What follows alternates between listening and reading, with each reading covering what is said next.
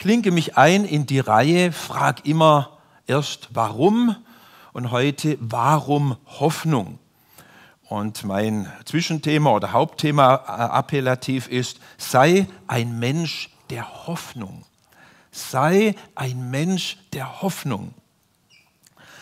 Unser Schwiegersohn wurde vor vielen Jahren in Afghanistan leicht verletzt, Gott sei Dank, und kam zurück und betreut jetzt traumatisierte Soldaten aus dem Afghanistan-Krieg.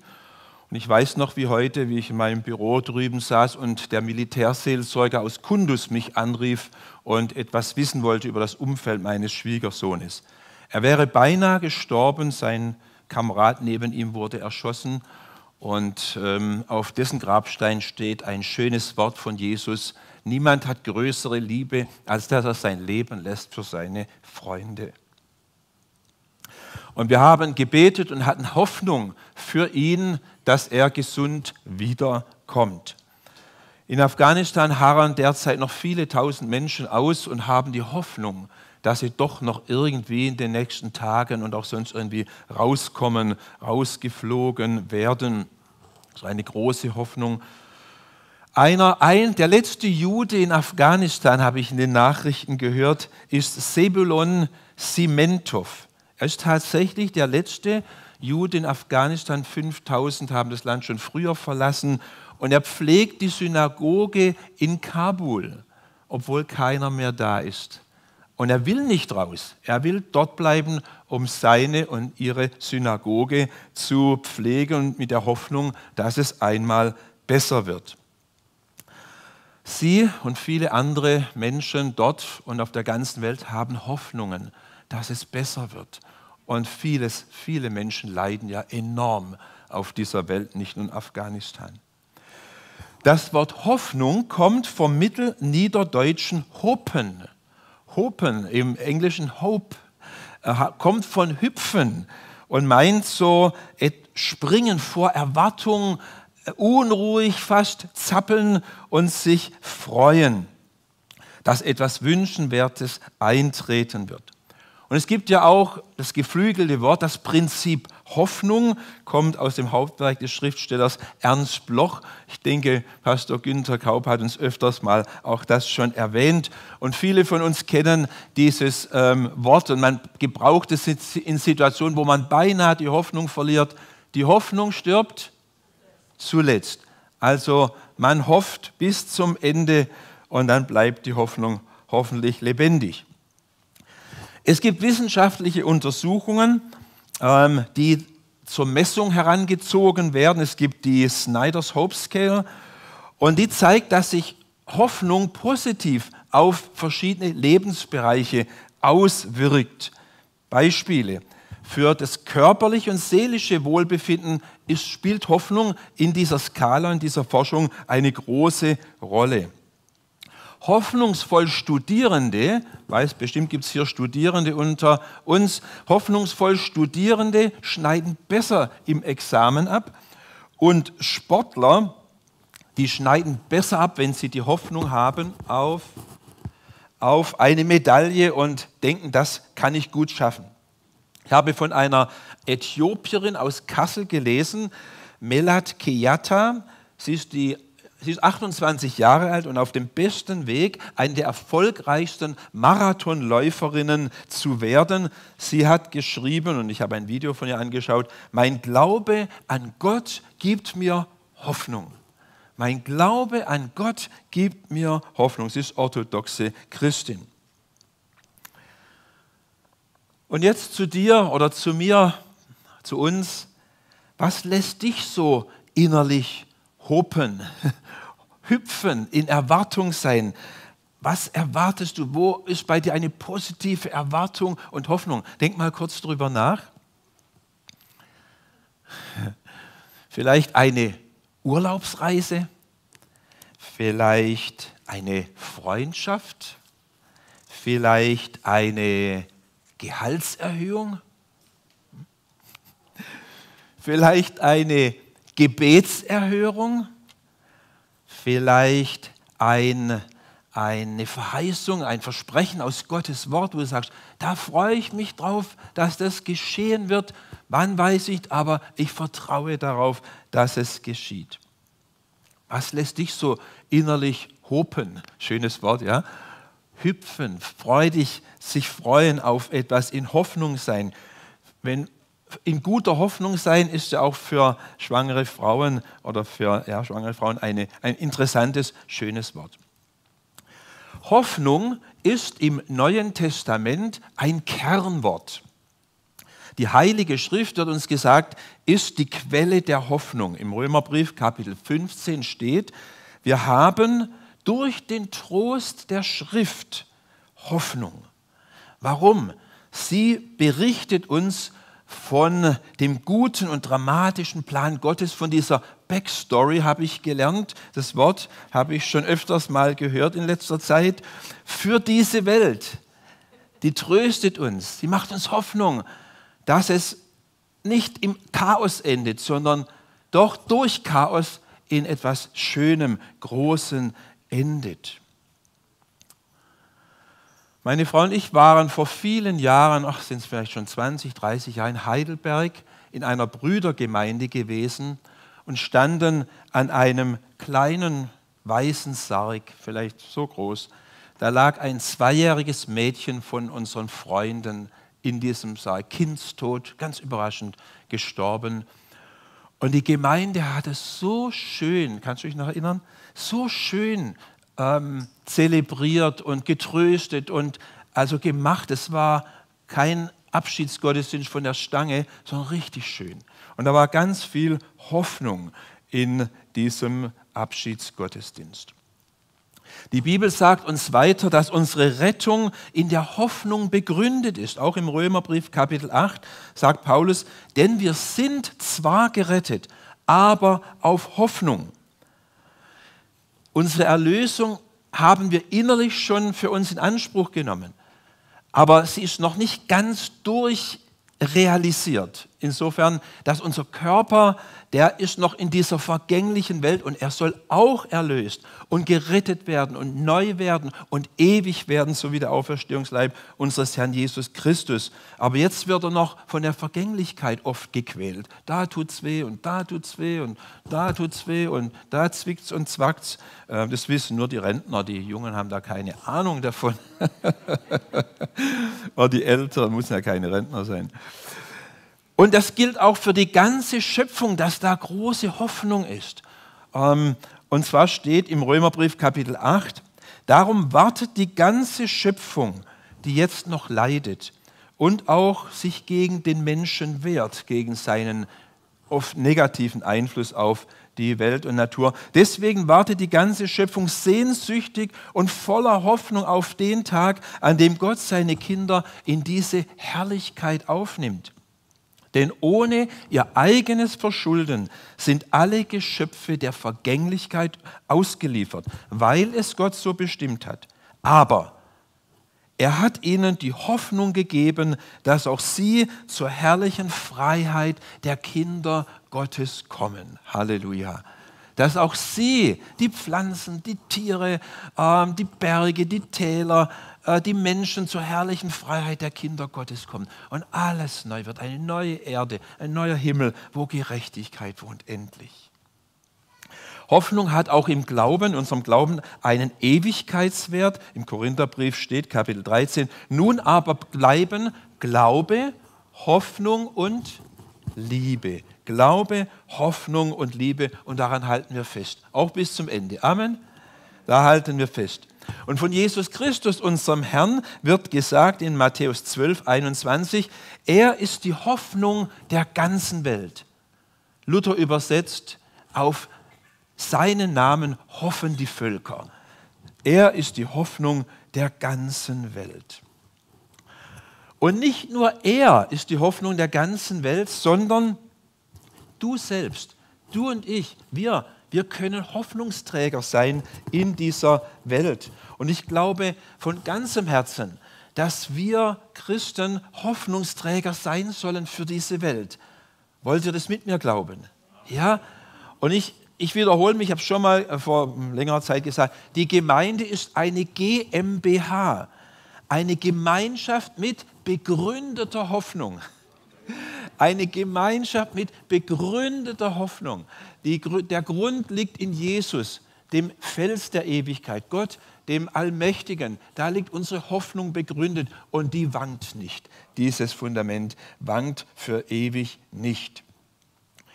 Und wisst ihr, besonders in Zeiten wie diesen und auch in anderen Zeiten, wo alle Hoffnungen manchmal zu schwinden scheinen, sollten wir und wollen wir und dürfen wir und können wir Hoffnung ausstrahlen, weitergeben. Und gute Christen, sage ich mal, es mag vielleicht auch andere geben, aber nicht bei uns, nur woanders natürlich. Ähm, sie klagen nicht und schimpfen nicht und meckern nicht über die Missstände. Ich sage euch, ich bin so froh, dass ich in diesem Land lebe. Es ist kein perfektes Land. Aber um mich wird gesorgt, gesundheitlich einmalig. Mir fehlt nichts. Ja? Und wenn mir was fehlt, weiß ich, wohin ich gehe. Ich habe alle Möglichkeiten, Ärzte aufzusuchen. Und auch die Regierung kümmert sich um uns. Nicht perfekt, das kann keine Regierung. Und wir können sehr, sehr dankbar sein und sollten das auch in der kommenden Wahl irgendwie honorieren und auch natürlich das Richtige wählen. Gell, Kalle?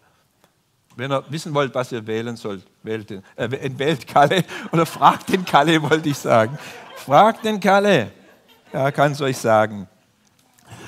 Und auch die kommenden Zeiten werden ja nicht ganz einfach sein.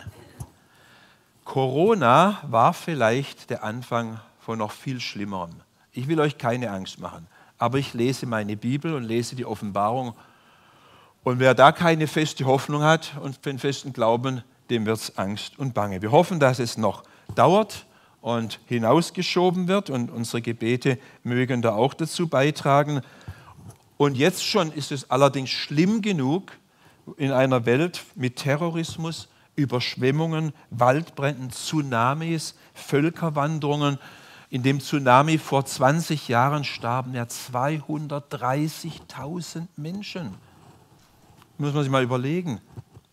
230.000 Menschen. Und Bill Heibel sagte einmal, ich schätze ihn immer noch sehr, die Gemeinde ist die Hoffnung für diese Welt. Warum? Sie hat eine unglaublich positive Botschaft. Sie tut Gutes. Sie verbreitet Segen. Sie betet. Sie proklamiert diese Hoffnung. Sie tröstet. So viele Christen in Seniorenheimen, in Krankenhäusern, in den Elendsvierteln dieser Welt leben Menschen, die ihnen Hoffnung geben. Eins meiner anderen großen Vorbilder ist Rick Warren. Er hat die Saddleback Church in Südkalifornien, eine Megachurch. Und er schreibt, wir erleben Erweckung auch in der Pandemie. Und als die Pandemie zugeschlagen hat, sagt er, haben sich die Leiter hingesetzt und geschaut, wie können wir jetzt als christliche Gemeinde helfen. Und das Erste, was ihnen eingefallen ist und was sie gesehen haben, wo Not war, war Nahrungsmittel. In Amerika ist es nicht wie bei uns, dass das soziale Netz so engmaschig ist, und sie haben gemerkt, die Leute brauchen Nahrungsmittel und haben Nahrungsverteilungszentren aufgebaut. Die haben ja eine, eine große Infrastruktur in der Gemeinde.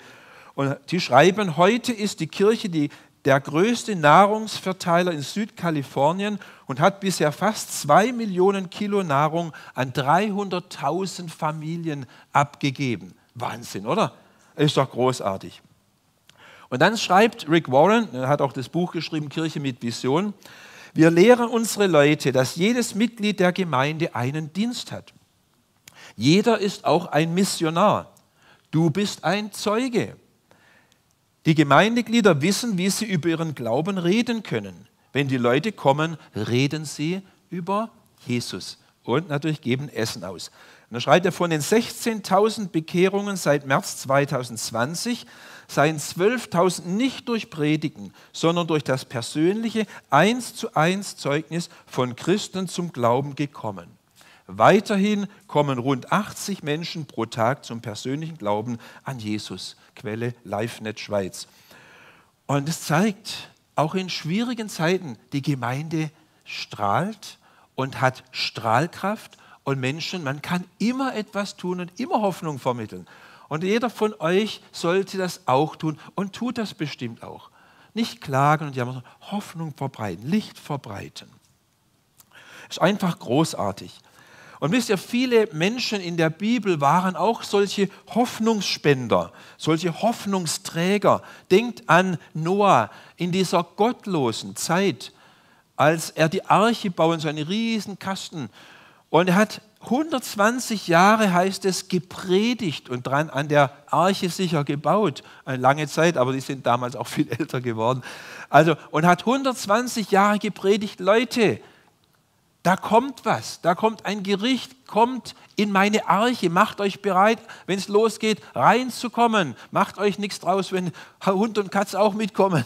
War ein super Geruch da in der Arche, kann ich euch vor, äh, äh schon äh, ja, erklärt, nicht? Ich sag, kann ich euch sicherlich sagen, einfach ja, irgendwie illustrieren.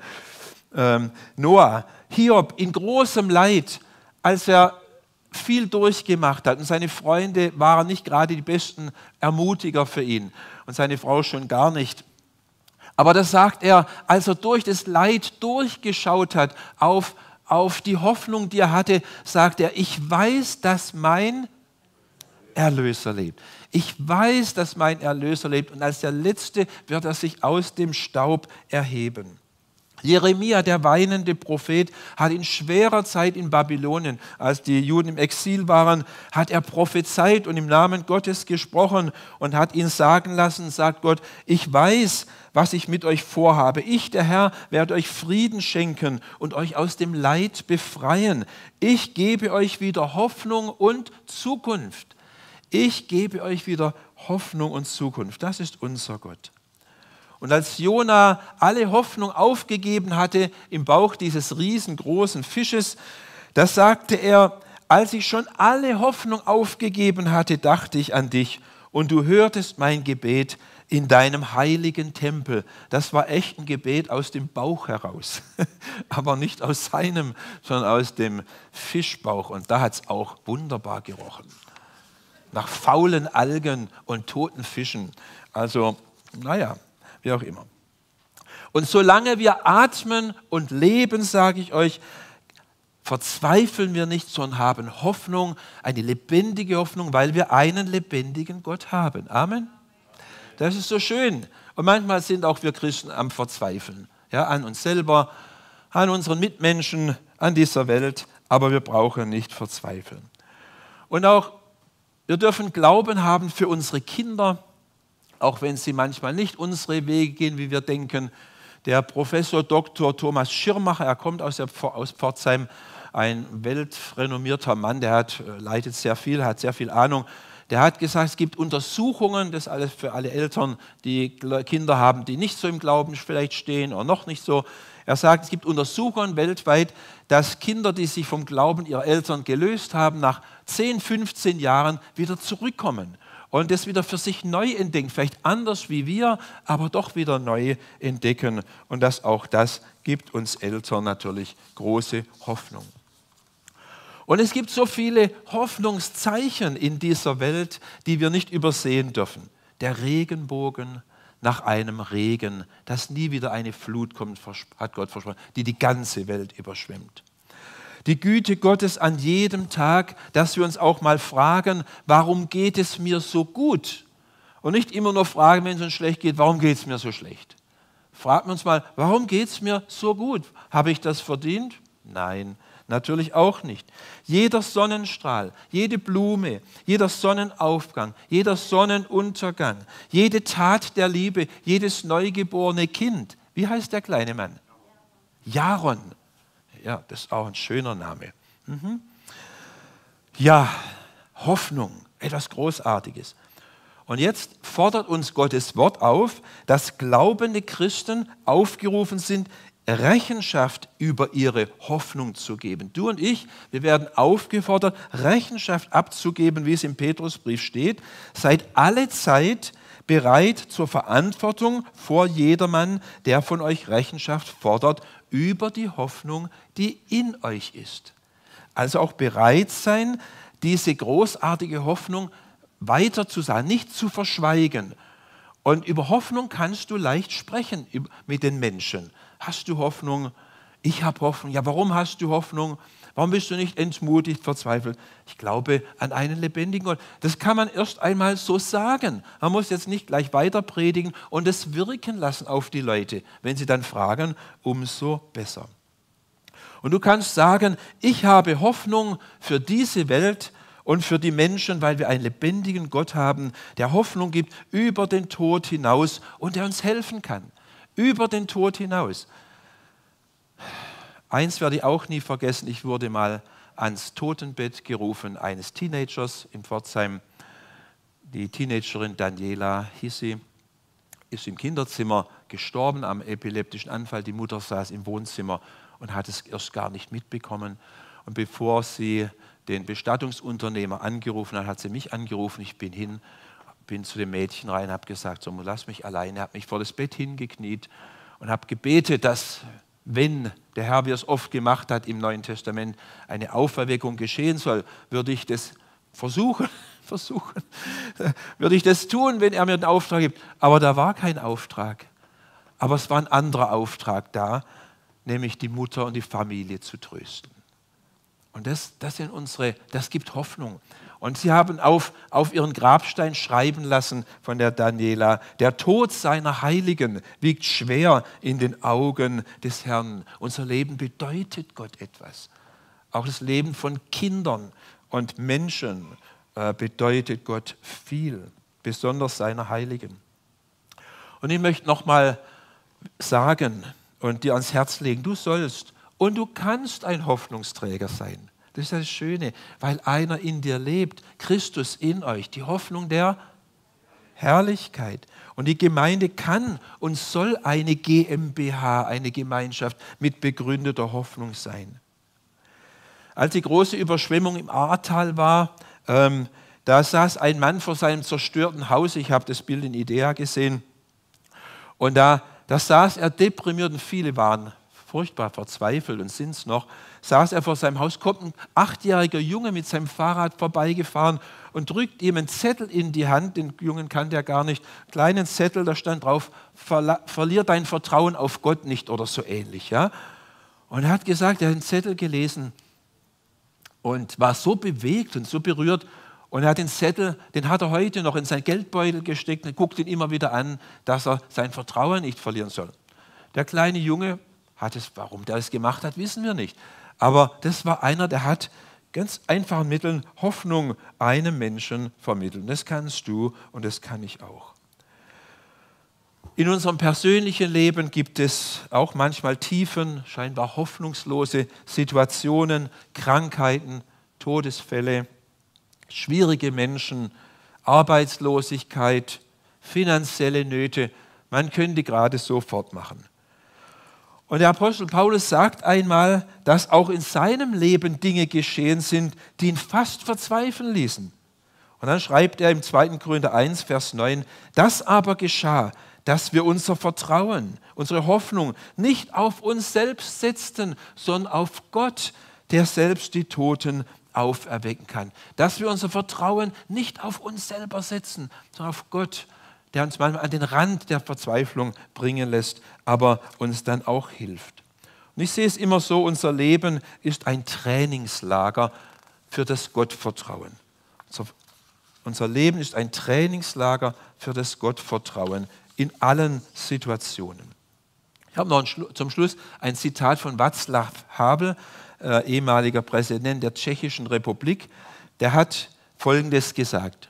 Hoffnung ist nicht die Überzeugung, dass etwas gut ausgeht, sondern die Gewissheit, dass etwas Sinn hat, egal wie es ausgeht. Da steckt auch noch mal eine tiefe Wahrheit drin.